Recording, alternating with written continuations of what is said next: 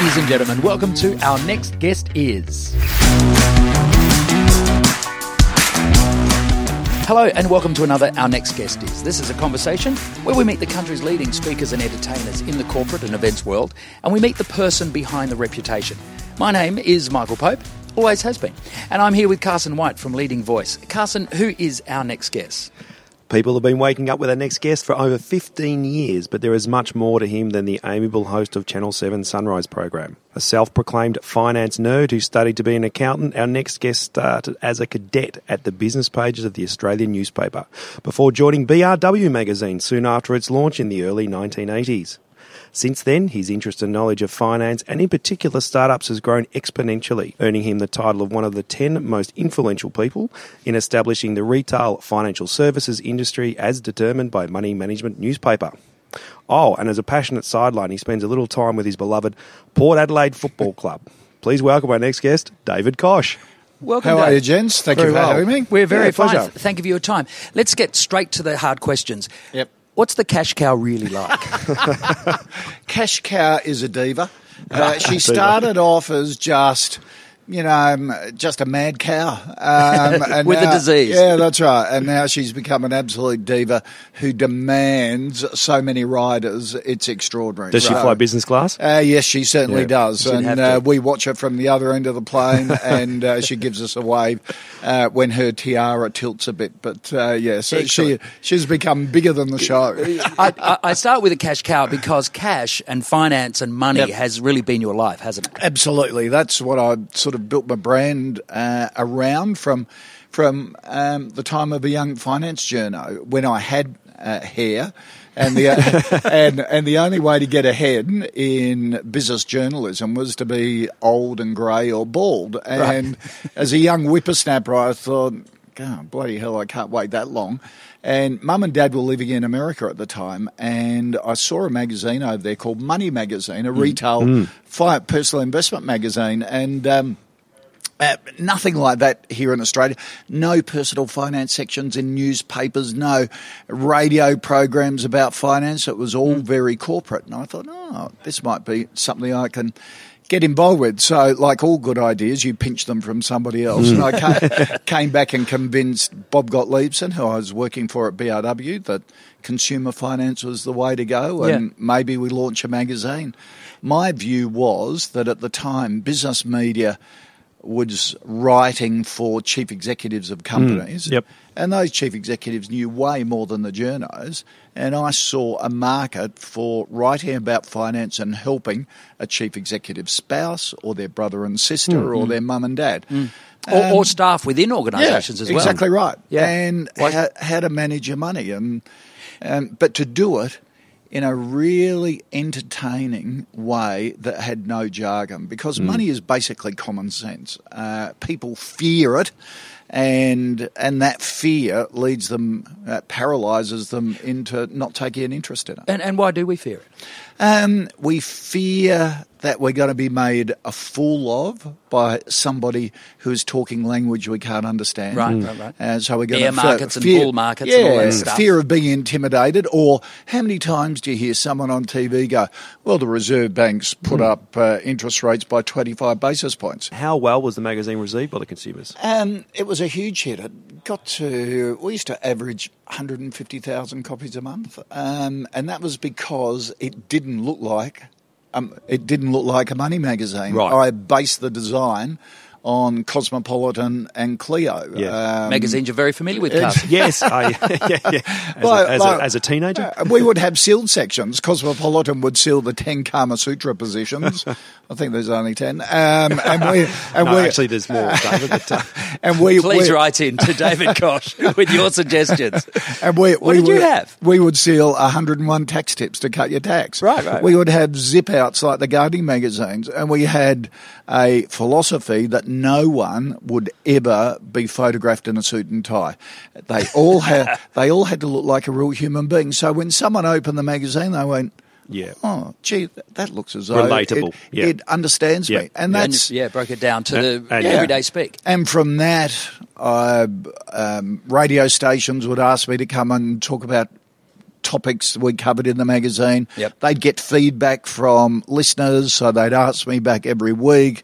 And then I started a nightly investment program on radio um, here in Sydney and in Melbourne. And then the general manager of that radio network went to Seven as news director and said, "Why don't you come and do that sort of stuff with Seven. So I started So doing finance reports. So It's really a been your effect. life very much. Oh, And- it's and- been my brand. And, and taking us to today, uh, Kochie's Business Builders. Yeah. Tell us about that for anyone who doesn't know. Well, um, sort of TV is my, um, if you like, a hobby that's got out of control. My real love Yeah. is my family business, Pinstripe Media, and we own small business titles. Uh, uh, business Builders, Flying Solo, Startup Daily, Small Business First, The Airport Economist.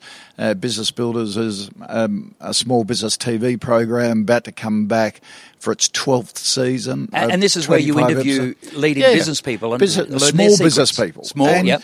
and we learn their secrets, get them to share and inspire other small business owners um, to improve their business. What is a common thread for successful small business? Um, there's got to be a passion for what you do. Um, there's got to be the ability to delegate and inspire a team because no small business succeeds without a team. And as I always say, and one of my themes that I speak at conferences about is the startup of you. Uh, because a lot of people think small business is a smaller version of big business. It's not. Small business is a living, breathing human being who's put their ass on the line and their their family house on the line to start their own business. And so, and they have all the vulnerabilities of of us all. They don't have the big infrastructure around them of a Westpac or a BHP or whatever. They're doing it themselves, and it's how you balance and improve yourself because the startup of you, it all is based around that owner because unless they're firing, their business is not going to fire. Yeah. With all the work you've, you've done with startups, do you have you actually been involved in a lot of hands-on startups? You've, done, you've done your own, but yeah. working with other startups. I've, I've invested in five. Yeah. Um, I've tripled the money in one. Was that Uh, Channel 10? two- no. I've um, two are basically line ball, but look Yeah. pretty good at the moment, and I lost everything on the other two. Oh, okay, so So, yes. as a group Yeah. of five, financially, I'm probably break even. But Right.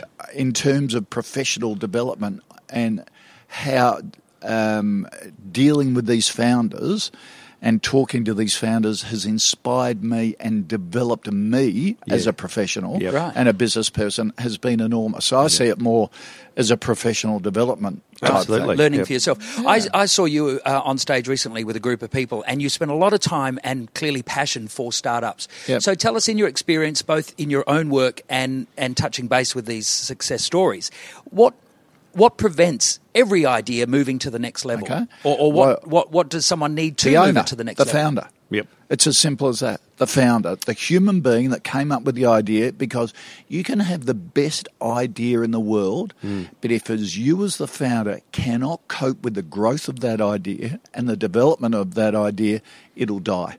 And Is that the biggest downfall? The, Absolutely. the- the not coping with growth. Yep, and and the founder's ability to cope with growth, And is not not coping with growth. The founder's ability to actually uh, build a team, um, to is- actually deal with customers. Is that part of that letting go thing? 'Cause Yeah. one of the biggest things in small Um, business is that succession planning, being able to. Because if you Yeah. can't let go aspects of what you do, you Yeah. aren't going to build a business, as you said. It is recognizing the weaknesses that you have. Yep. And your ability to delegate those weaknesses to somebody else to, to actually plug those Hmm. weaknesses. Is it also one of those differences you said between small and big business? Is that in big business you can cope with a bit of slack in the, in the chain Hmm. and, and people who are there for the money rather than the passion, but in small business everyone needs to be Oh, on the same page. Absolutely, you cannot, you can't, can't, can't carry anyone. Mm. You can't carry any weaknesses, and also big business has a process that gets rid of the duds or Yeah. hides the duds. Well, you'd hope so, Um, yeah. yeah, yeah. But in small business. Um, you get a bit of a cancer within small business of And somebody who's a, Yeah. is so toxic Yep, to yep. everybody else, and and it's those issues that I try and talk about and resonate. And you know, I, I did a workshop after a presentation recently um, up on the up on the Gold Coast, and it was just a whole bunch of business owners, and they could. It was an open forum. Hit me with any question you like, and it all boiled down to human resources, staff Mm. management. How did you cope with this? What did you do? How can we share ideas? That's been a common thread in SMEs for, for, for Oh, yeah. decades now, hasn't Absolutely. it? Uh, and Because so why hasn't that uh, problem been resolved to some degree? Because small businesses are alone. You know, they're, they're at the coal face. They're worrying about these things. They're, um, they've got to do everything, and they get plus have a life. Hmm. You know, and talk to their spouse or their partner and their kids and balance hmm. the hmm. family side up. They can't afford to bring in consultants and specialists. They've got to do it all themselves. So they get distracted, and hopefully, a bit of time with me takes them above their business Yep.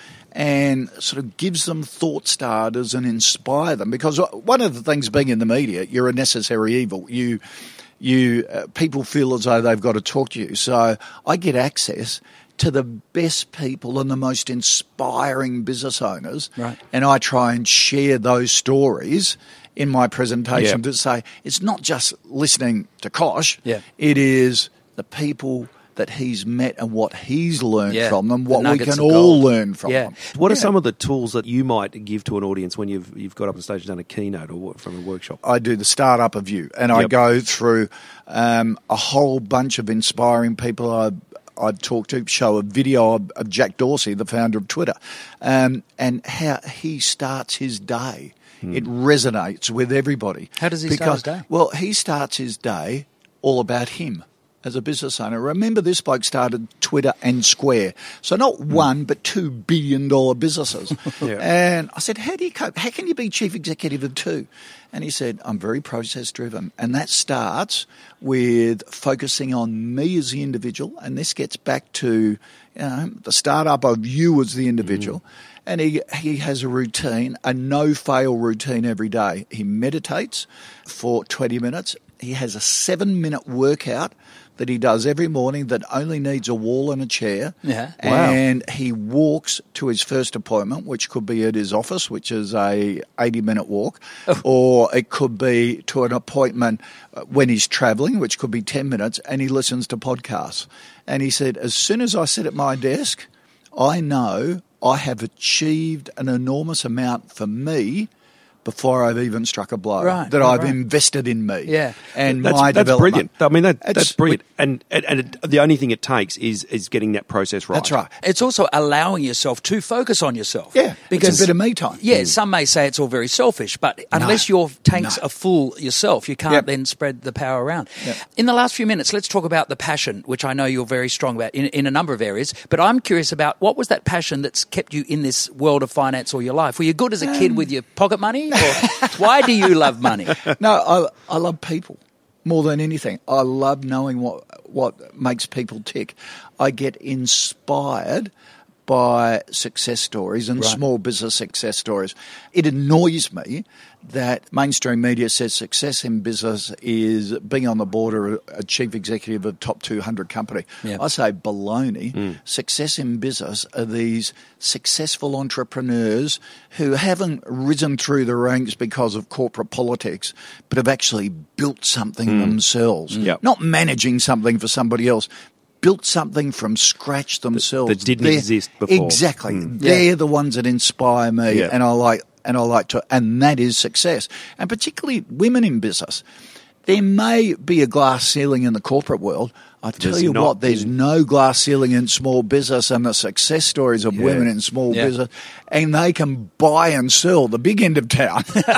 um, yeah. It's it's extraordinary. So, and I'm passionate about helping ordinary Australians with their money, and that's the other side. I, I talk about small business and personal finance, and I try and sort of say to people that money isn't hard. You can make an enormous difference through three or four key decisions with your money and will change your life forever and make your. Uh, they say money doesn't buy happiness. But by Christ, it can make you happy. Well, there's a- if you've got money. no, but money, money buys you choices. Exactly right. Yeah, it doesn't and, buy- and, and buys you decisions and Yep, life and the life you want to lead. Yep. Also, your passion for people is very clear in your support of organ donation. Yeah. Tell us about that. Yeah, well, uh, I'm really lucky. I'm, Lib and I are married 40 years in um, in January, and I've sort of married someone who has a, a great passion for community and what how we can make a difference. And organ transplants was a classic of that. That's sort of TV really is a bit of a bullshit job. It's you don't, well, you're not. Me, if any you're not- seven executives are listening, You're not- he's joking. no, no, I'm not. You're not. sa- You're yeah, not saving it's- it's- lives. it's not- you're it's not real and No, tangible like no, that. exactly. But if you can use it to get something done, Yeah, leverage and a lever, yeah. You know, um, we had the worst organ donation and transplant system in the world. I got annoyed with it. We made it a, a sunrise sort of project Yeah. to try and get change done. I worked with community groups. We ended up getting a lot of change done and bring in a, a national authority to oversee transplants and do- donations through hospitals nationally. And donations have risen sort of uh, over 50% in the last five years as a Wow. result. I'm really Why, proud of being why involved. don't we have an opt-out system? Well, ethically, uh, that will never happen. Um, but Does why- anyone in the world have an because- opt-out? If you don't like it, no, opt no, out. No, no, um, because if you are in without your direct consent, it re- doctors will always ask your family because Either, it's yeah. a medical ethics issue. Yeah. Sure. and and I agree with that. I think you can be equally affected by focusing on it yourself and having a campaign, which we've had really effective ones, for people to say, uh, sign up as a donor and tell your family. Right. In the introduction, I mentioned that you had something to do with a with a small football club in Adelaide, uh, Port Small. Adelaide, I think. and as I, I, I said. I we are small. We're I a said- little I- working class club. I say it in jest. I said to David Yeah. before we went on air that uh, I'm a Collingwood supporter, so I declare that up front. But what I'm actually curious about, David, did you put on the boots when you were younger and, and have a kick Um, around yourself? Well, my dad used to play for Port Adelaide years ago. That's yeah. the family connection. Uh, I grew up in Adelaide. Yep. Uh, when we moved to Sydney, You, you know the Um, father-son rule doesn't apply to being president. no, I know, I know. Um, and my um, basically in Sydney there was no AFL, so I mainly played rugby, played grade rugby. Right. Uh, played a bit of AFL, but there wasn't really much here at uh, at junior levels. But um, you know, Port were. At the end of 2012, in a bit of strife Yeah. financially, losing a lot of money, and the AFL rang and asked me to um, see if I could turn it around. You know, it was a classic burning deck situation. I'm passionate about the club. I, went, I remember going home and telling Lib, my wife, I said, look, it- it's going to uh, show people I'm more just than just a breakfast show host. That I do have a few. Remind Yeah. them I've got a few Talents, business yeah. brains. And she looked me straight in the eye and said, "You're only doing it because your father would have wanted you to." And I said, Yeah, "Well, well, yes." fair and she enough. said, "Go and do it, and I'll support you." But it was a classic burning deck uh, from a business point of view. Yeah. that it was so bad. You know, in business, when you want to change anything, there's always pushback. People go, Yeah. "Oh, what if it's worse? What if we're worse off?" Da da da, and you can never get fundamental change through. Uh, Port Adelaide at that time was so bad. I figured I could do anything for two years. And it couldn't be any worse? No, no. Yeah. If we if we failed, I'd be crucified, and that's fair enough Yep. because I accepted the job.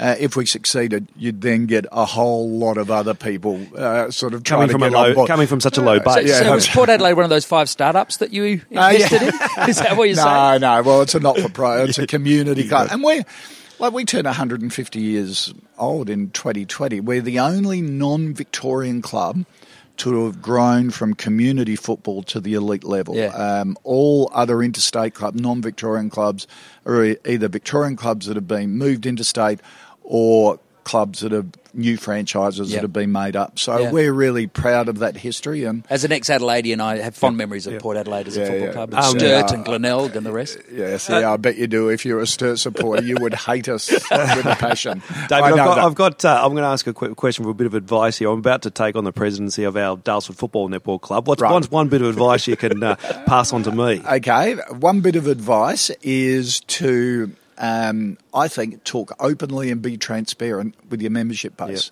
Um, I find a lot of sporting organisations really sort of the the decision makers close ranks and sort of sometimes treat their members, keep them in the dark a lot. I've Yep. been very open. It gets me Yep. into trouble a lot. How open I am. Yeah. Um, But that builds I think- tru- that builds trust Oh, within any it does, organisation. Exactly, and it's built Yeah. on your tribe. Yeah, Uh, yeah. Every organisation is built on the passion of your tribe. Fantastic. Thank you. David, thank you so much. As I said, I saw you the other week, and passion, and you said it just then for about, I think, the fifth time, exudes from you from the stage. The passion, just personally, for, for money and finance and economics, but then having that knowledge and wanting to pass it on to others, whether it's small business or individuals, is palpable. But then beyond that, your desire to help uh, people in whether it's organ transplant or in family focus, and for sport as well, is absolutely fantastic. Thanks for your time, David. Oh, I really appreciate it. Thanks for the chat. If you'd like to book David to uh, come and speak or MC at your next event, please go to 22.com.au and that's 22 the number, uh, not the word. Thank you very much, David. You've been listening to Carson White from Leading Voice and your MC, Michael Pope, with Our Next Guest Is. More guests can be found through iTunes or just visit www.ournextguestis.com.au. But until next time, let's take a break.